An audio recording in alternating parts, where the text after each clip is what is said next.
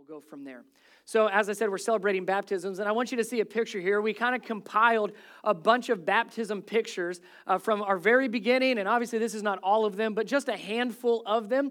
And there's two things they haven't, well, technically three things. They're all wet because they obviously got baptized. But the other two things they have in common is these pictures were taken right after they were baptized. And you'll notice they are all doing what? If you notice on their face, they all have something that's in common. What is it?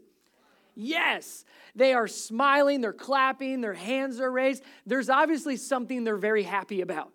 They're excited about something. There's some kind of a celebration that they got to experience and be part of, and we see that on their face. That's what baptism is. It is a celebration, and like I said, you see that. It's a celebration, but it's also a symbol. And so, what I want us to do is we're going to look at a story in Scripture. If you've got your Bible, Acts chapter 10. Acts chapter 10, and I know it's dark in here, so I'll put the scriptures on the screen for you as well. Acts chapter 10, we see an individual who is eventually going to get baptized, but I want you to pay attention to the chain of events, the timeline in which it happens, because it's very important, and then we're going to begin to see how that applies for us today. Acts chapter 10, starting in verse 1. It says, At Caesarea, that's a location, that's a city. At Caesarea, Caesarea, there was a man named Cornelius, a centurion in what was known as the Italian regiment. He and all his family, look at this, were devout and God fearing. He gave generously to those in need and prayed to God regularly. Now, here we have, have a man and his family who have a relationship with God. They love God and they're beginning to act like it. The actions are matching the words, which are matching the heart. He's devout, he is God fearing, they give, they help. I mean, it looks like that of a Christian. But what's interesting is when you find out where he lives and really what he does. It says that he's a centurion. In other words, he's a leader in the Roman army, specifically in, in this area. But uh, and the area is where? Did you remember where it was? Second word, it said at Caesarea. Good job, Caesarea. Now, here's why that is super important. Let me put up a map here. Let me show you where Caesarea is uh, as far as Bible times go. It is kind of more towards about a, about halfway up to the left, and you see a second word underneath it. That there's a bunch of Caesareas, so you don't need to worry about that bottom part. But right on the coast of the Mediterranean Sea, left of Samaria, you see Caesarea. So that's where this centurion that's where Cornelius and his family lived. That's where he worked. That's where he was a leader in the Roman army. Now, the location of where he lived is super important because we see a plan that Jesus put in place begin to actually unfold. So we're in Acts chapter 10. If you were to go to Acts chapter 1, Acts chapter 1, Jesus had been betrayed, he had been crucified, he had been in the ground, buried, and then came back to life. When he came back to life, he met with his disciples and he began to give them some final instructions. Final instruction He says, I'm getting ready to go up into heaven to be with God the Father. Here's what you need to do. And then he gives them the marching orders and says, Go. Look at these, these instructions. Acts chapter 1, verse 8. Jesus is talking to his early disciples. He says, But you will receive power when the Holy Spirit comes on you, and you will be my witnesses. Look in the locations in Jerusalem and in Judea and Samaria and to the ends of the earth. And if you read prior to that, Jesus says, Stay put in Jerusalem. Wait here in Jerusalem Wait for my spirit to come upon you. When it does, then I want you to go out. Then I want you to go and tell everybody about Jesus. Start in Jerusalem, then go to Judea, go to Samaria, and the ends of the earth. So now we're in Acts chapter 10 with Cornelius and his family. Go back to the map and see how Jesus' plan is actually working. Jerusalem, next to the Dead Sea, basically, see Jerusalem right there, just above where the words Judea are. You said, or scripture said, he started in Jerusalem. Then it spread to Judea, and then you see further out is Samaria, and then even further out is Caesarea. So by Acts chapter 10, we are seeing the gospel move, the gospel spread just like Jesus said it should. And the disciples are the one that are beginning to spread that out, starting in Jerusalem and spreading that out for the entire world to know.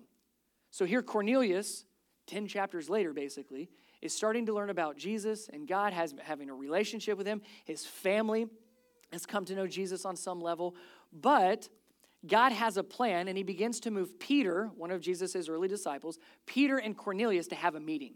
And that's where we're going to pick it up. So, God, through a vision, tells Peter, You need to go and meet this man, Cornelius, at his home in Caesarea. And then God gives Cornelius a heads up Hey, my apostle Peter is going to come and meet with you. We pick that up in verse 27, still in Acts chapter 10. Verse 27, while talking with him, so Peter's arrived. Peter and Cornelius are now talking. They've never met each other before, they don't really know much about each other. except that he's a centurion and part of the Roman army. While talking with him, Peter went inside and found a large gathering of people. Cornelius, knowing that Peter was on his way, started to invite everybody over. Not just his immediate family, but friends and relatives, scripture says, brought everybody over because Peter was coming. Peter had walked with Jesus and seen Jesus, had been given these directions from the mouth of Jesus on what to do next. So it says that he walks in, there's a large gathering of Peter of people, and here's what Peter said, verse 28. He said to them, you are well aware that it is against our law for a Jew to associate or visit with a Gentile. Now, that's probably not the best thing to say when you walk into a leader of the Roman army's house with a bunch of people. Probably not the best thing. Now, if you don't know what a Gentile is, a Gentile is anybody other than a Jew. And early on, the Jewish law was you couldn't associate or visit, as Peter said here, with anybody that wasn't a Jew. And so now he's in the house full of Gentiles, but Gentiles that are beginning to hear about Jesus and what it means to have a loving and meaningful and deep relationship with God. And so this is something very new. You're seeing the gospel spread to parts of the world that it hadn't really been spread to yet. And Peter's adapting. He goes on to say, But God has shown me that I should not call anyone impure or unclean. Verse 34, he says, Then Peter began to speak. I now realize how true it is that God does not show favoritism, but accepts, look at this, from every nation. God does not show favoritism, but accepts from every nation the one who fears him and does what is right. Again, this is new for the early church. As the early churches began to spread and the gospel began to move outside of just Jerusalem and Judea, but also Samaria and to the ends of the earth, like Caesarea, you're starting to see things are changing, a good change. More people are hearing about Jesus. More people are accepting him into their life. More people are, are, are being saved. More people are hearing the gospel.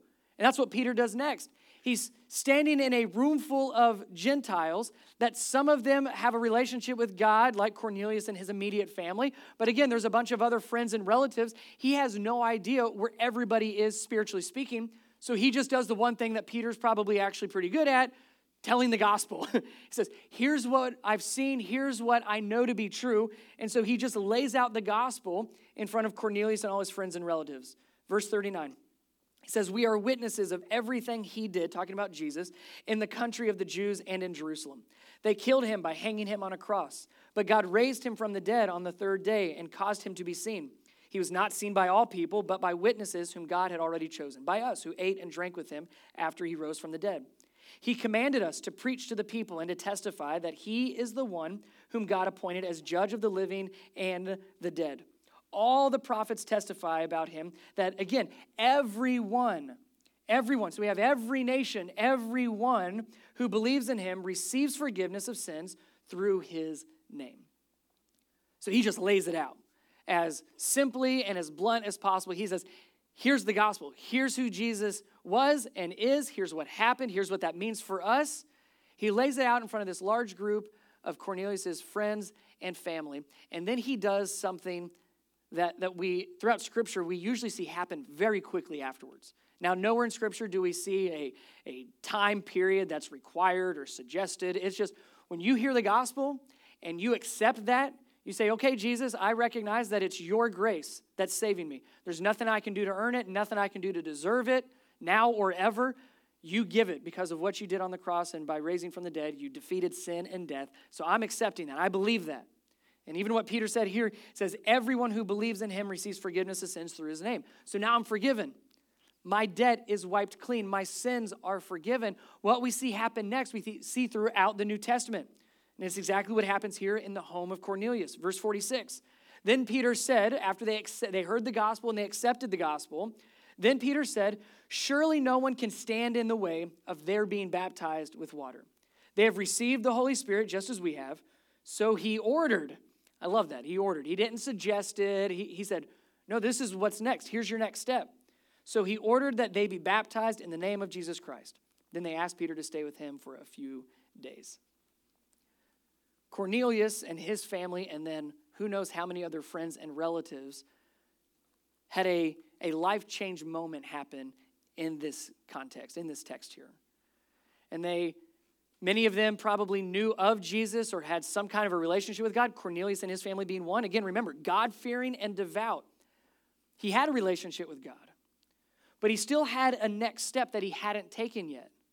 And after hearing the gospel and, and making sure that, okay, we're on the same page, yes, that is what I believe, and yes, I believe in Jesus, then Peter says, here's your next step it's baptism. And that order is crucial. We cannot get that out of order.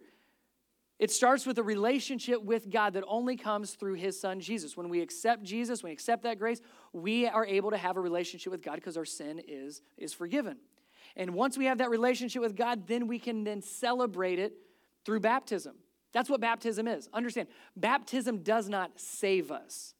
We don't we can't get that reversed. Baptism in and of itself does not save us. If that was true, I would just have a water hose and just spray everybody as they came into church on Sunday, just to make sure. Just I'd do it every week, just to make sure it didn't like miss you last Sunday or anything, or it was a really bad week for you. Just spray you down. That's not the way it works. If you don't have a relationship with, with Jesus, if he's not in your heart, going and, and getting wet in the baptistry is just that it's getting wet. We have to have the relationship with God first.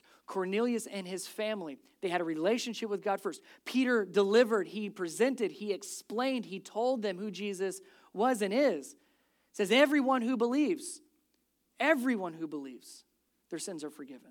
We see that time and time throughout Scripture. It's the grace of Jesus that saves us. It's when we believe in Him. It's when we, we profess with our mouth and believe in our heart. That's when we're saved. So there's that moment of, as churches would say, salvation or being saved. And then we have the moment where we celebrate it. That's baptism. We have to get that in the right order, just like we see here with Peter ordering that Cornelius and his family, those that accepted the gospel, be baptized. We have to get it in the right order. But again, why do it if it's if it's not going to save us? What's so important? Why do we see it throughout Scripture or throughout the New Testament over and over again of being baptized? Well, as I said, yes, it's a celebration, like we saw on the faces of people. They're celebrating something, but it's also a symbol. It represents something very important in the life of a Christian. It means something very specific. And from a symbol standpoint of what it symbolizes, it symbolizes who we align with, it symbolizes who we identify with. You know, in this story of Cornelius and Peter, Peter and Cornelius had nothing in common, absolutely nothing in common. And as Peter was standing in front of a full house, I am sure he had very little, if anything, in common with the rest of those people. Different backgrounds, different, even religious beliefs, maybe up until this point. They lived in different places, they grew up in different ways, different ethnicities and nationalities. They did not have really anything in common. But through this baptism, they now identified with the same person, Jesus.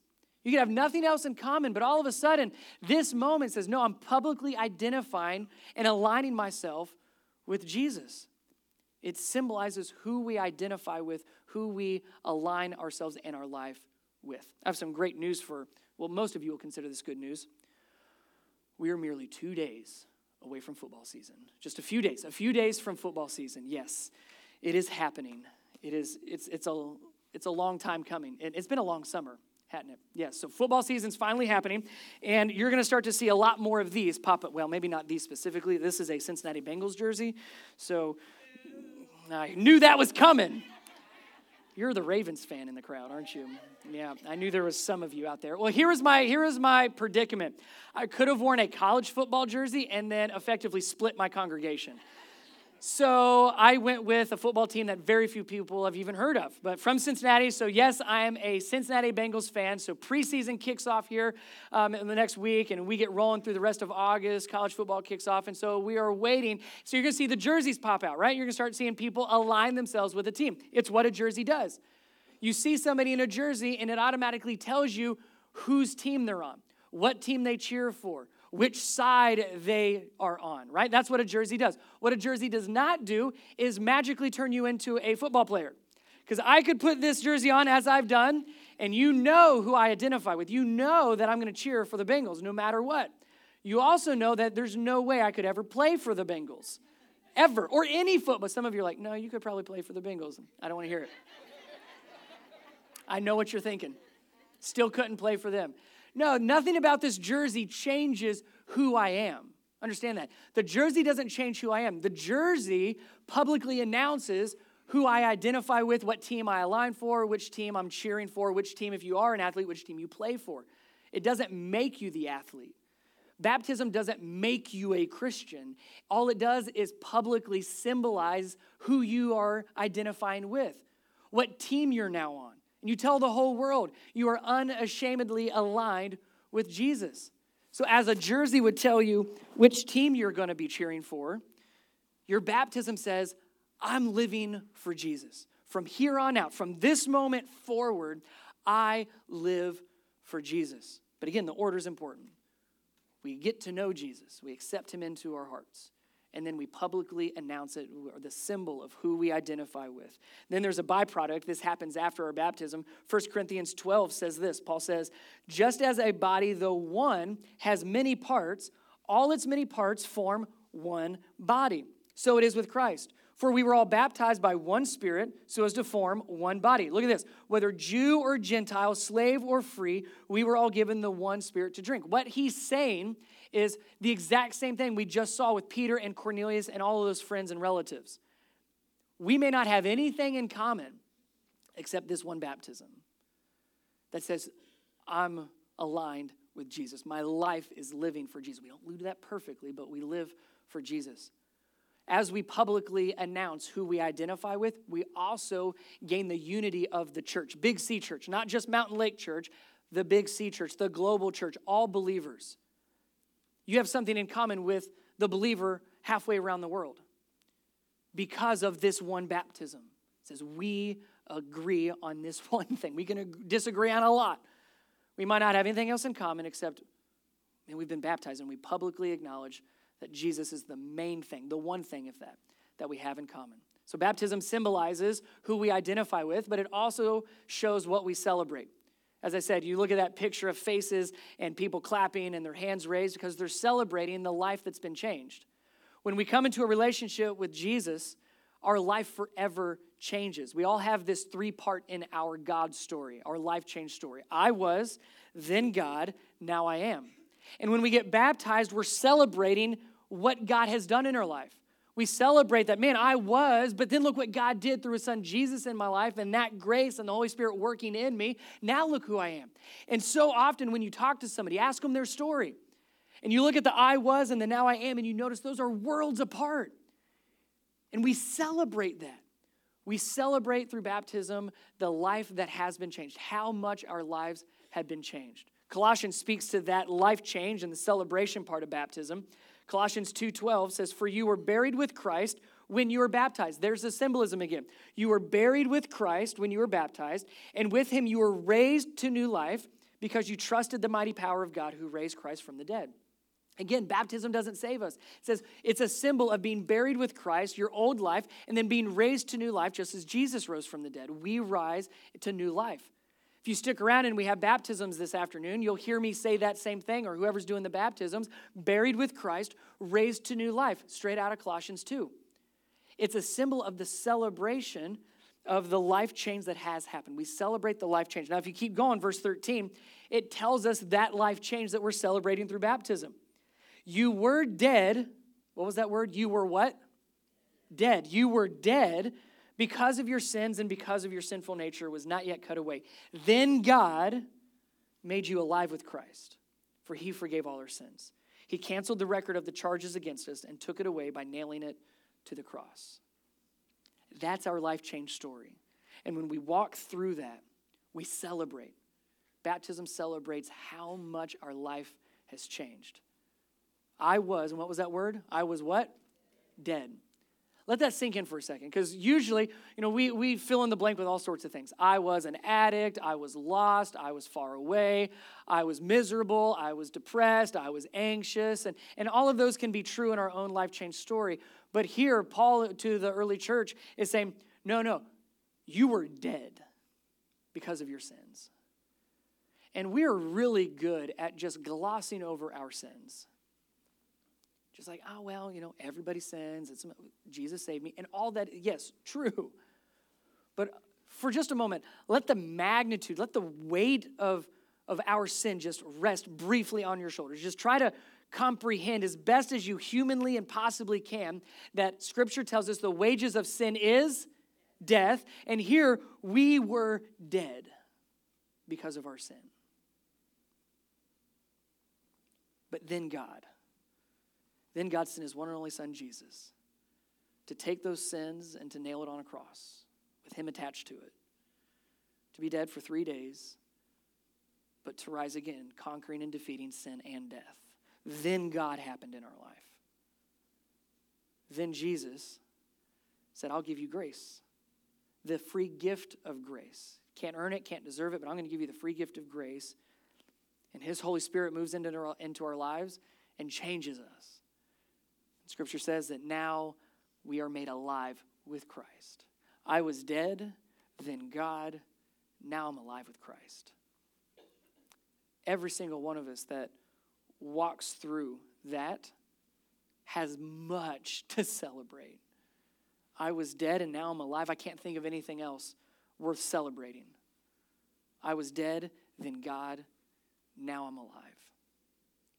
Baptism is a symbol of who we identify with, who, who we align our life with. From this moment forward, I'm following Jesus. No turning back, no looking back. I'm following Jesus, and I want everybody to know. It's public. And I also have much to celebrate. Because when I look back on my past and I see who I was, and I see that God still loved me and continues to love me regardless, and in fact, did more than just say He loved me, He showed it. While we were still sinners, Christ died for us out of Romans. And now I am, and He continues to change me and work on me and guide me, direct me, be evident and part of my life. We have much to celebrate. Baptism symbolizes who we identify with, but it also celebrates how much our life has changed. That's what we get to do.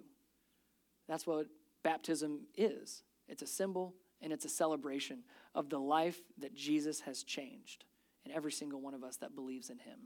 Every single one of us. I was nine years old when I was baptized.